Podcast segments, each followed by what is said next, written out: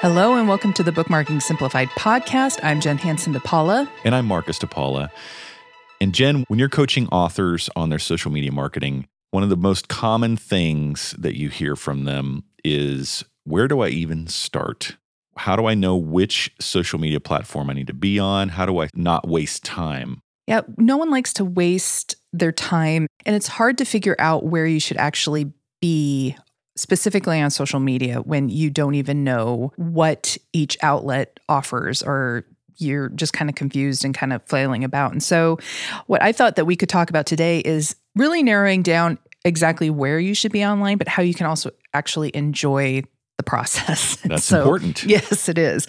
And I think the first thing is understanding what each platform offers, right, and how they work best. Okay. So Twitter is obviously very different than Instagram. Instagram is very different than Facebook, you know, and you reach different people.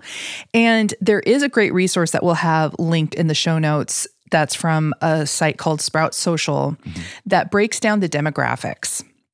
Demographics are one thing, mm-hmm, but how each outlet works is another. So let's talk about the demographics first. Okay. There are different age groups and different collections of people that are using each social media outlet. So for example, Twitter is really popular amongst news organizations, technical, mm-hmm, people like... That's where I hang out. Yes. That's where you can find Marcus. And politicians and men predominantly do hang out on Twitter. Mm-hmm. But there's also a big author community there. Absolutely. So if you're looking to connect with other authors and to develop connections there and with agents and other publishing professionals, that would be a good place to be. But also knowing that Twitter is not image driven. Right. It's text driven. Yes. And understanding that, like on Instagram, it's very image and video driven. It's a visual platform. Mm-hmm. So is TikTok, obviously. That's all video.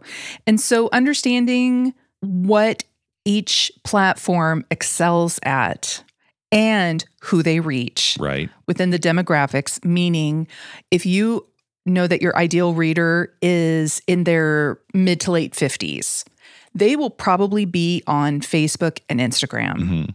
They probably are not going to be on TikTok, even though more people are moving to TikTok. Yeah. And probably not on Twitter. Mm-hmm. And then if you have a younger demographic, let's say early 20s, that's going to be predominantly TikTok and Instagram. Mm-hmm.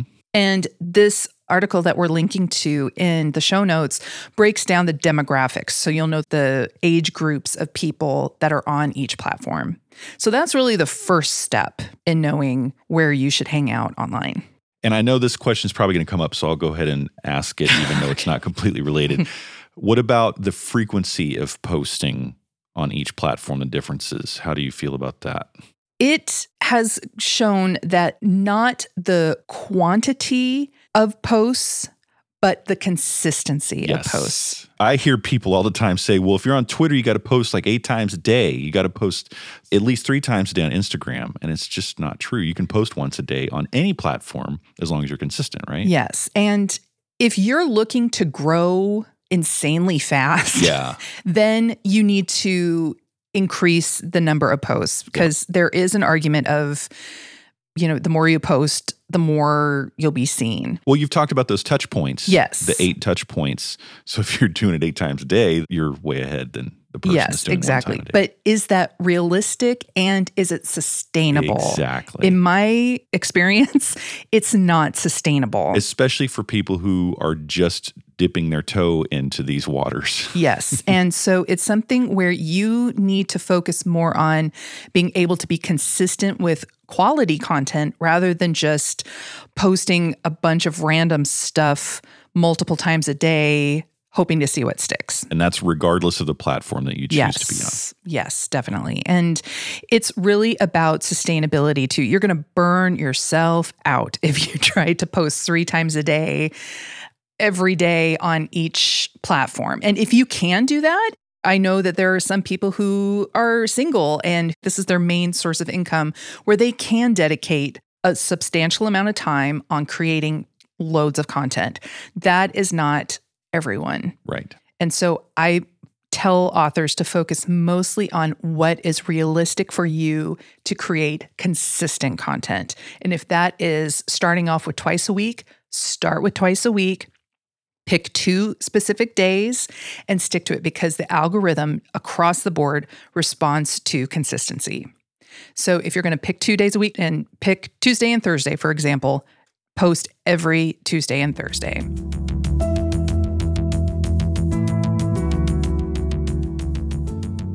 Once you understand which platform has what you need to connect with your ideal reader, as far as demographics, as far as the type of media that you're going to be posting, type of information you're going to be posting. What is the next factor that you need to look at when trying to decide which platform you want to invest your time in? The next point is something that's very important that I don't think a lot of people take into consideration. It is spending time where you actually enjoy spending time online. Yes. You and I have talked about this extensively because I love Instagram. You are not a big fan. Right. Except for dog reels. Exactly. I'll spend time watching dog reels, yes, but I'm not making content to post on there. But you love Twitter. You love the conversations. You love the connections that you've made, and you have found your audience there. Yes. And I know many authors that I've worked with have not enjoyed Twitter, but they've enjoyed TikTok or they've enjoyed Instagram. And it's really about finding which platform you enjoy. Mm-hmm. I have a client that I'm working with right now who has kind of changed his tune on social media. He really didn't like it before because he felt like it just was a big platform for people to, you know, broadcast what they're selling and all that stuff. But once you realize that you're connecting with people who are interested in the same things that you are, that are interested in the same books, the same hobbies, but who are also interested in the content that you create, your books and everything that you're sharing, it's enjoyable. Mm-hmm. You're meeting people that you have a kinship with, that you have something in common with. And having conversations that you enjoy having really changes the game. And so remembering that you're not trying to connect with everyone, you're not just trying to blast out a bunch of information, you're trying to connect. That's what marketing is. It's about connection and building awareness. And so when you can connect with people who get you, it makes the time that you spend on social media so much more enjoyable. One analogy that I like to think of is just where would you physically spend time? Mm-hmm. If you don't enjoy drinking coffee, why would you go hang out at a coffee shop all day? Maybe you're more of a pub person. So that's where you would connect with people that enjoy the same things. You wouldn't go hang out at a venue that doesn't fit your personality and your likes. So the same applies to these virtual platforms as well. Exactly. And if the people at those venues aren't who you want to connect with anyway, why would you hang out there? Exactly. So that's the perfect analogy. So once you figured out where you want to start spending your time, where do you start? Well, I have many authors who just kind of throw their hands up and they say, just tell me what to do. Yeah. Where should I start? When you have not been on social media much and you just don't even know where to start, what I would recommend that most authors start off with is Instagram. Okay. Because it has multiple ways for you to connect with people. The most variety in types of posts that you can make. And it's content that you can use in multiple platforms, meaning you can create an image that posts on Instagram and that will also post on Facebook. You can also post that on Twitter. You need to obviously reduce the character count in your caption. And you can use your reels on TikTok and vice versa with TikTok. And so it's something where on Instagram, you are able to reach multiple platforms or reuse the content in multiple platforms, but it helps you to really get used to a social media platform that does entail multiple different visuals. Mm-hmm. Plus, it has a thriving book community.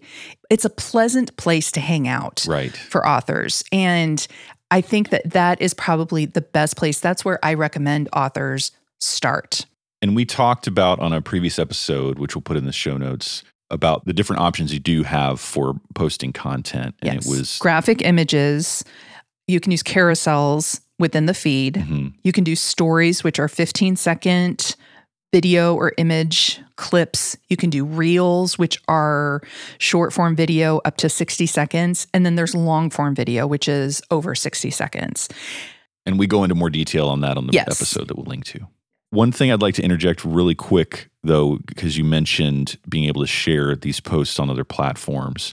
If you're sharing from Instagram to Twitter, just be aware that it does not look good on Twitter to share from Instagram itself. Yes. So you would need to use a platform like Buffer. Later or Buffer. Okay. There are some people who favor other outlets, but using a social media management tool like Later or Buffer is a great way to adjust those captions and make everything fit. Yeah, and the good ones allow you to create different captions for each platform, mm-hmm. right? Yes. Using the same image or video.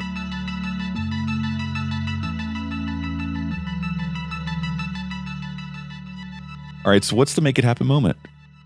The Make It Happen moment for this episode is to do a couple of things. First, if you are really struggling to figure out where you need to be on social media, go to our show notes and look at the Sprout Social article to really understand the demographics for each social media platform. Mm-hmm.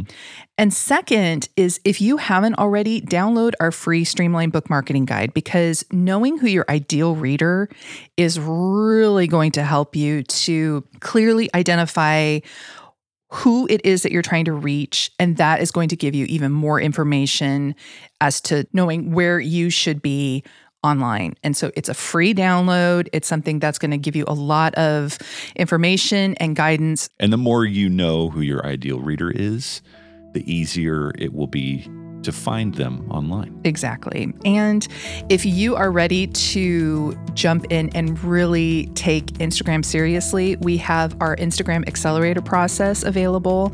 It is not just going to help you know how to use Instagram, but we dig deep into creating content. It's really a full marketing system using Instagram. And it's going to help you grow your newsletter list. It's going to help drive traffic to your website. And it's just going to help you make better connections and see the full power of Instagram for connecting with readers directly. And if you're not sure if Instagram is right for you, we'll put a link to Jen's account, Mixtus Media, in the show notes as well. And you can just see what she's doing on there and seeing how people are interacting with your posts. Yes. To see if you think it might work for your own marketing. So thank you so much for joining us. And as always, let us know if you have any questions. We'll see you next time.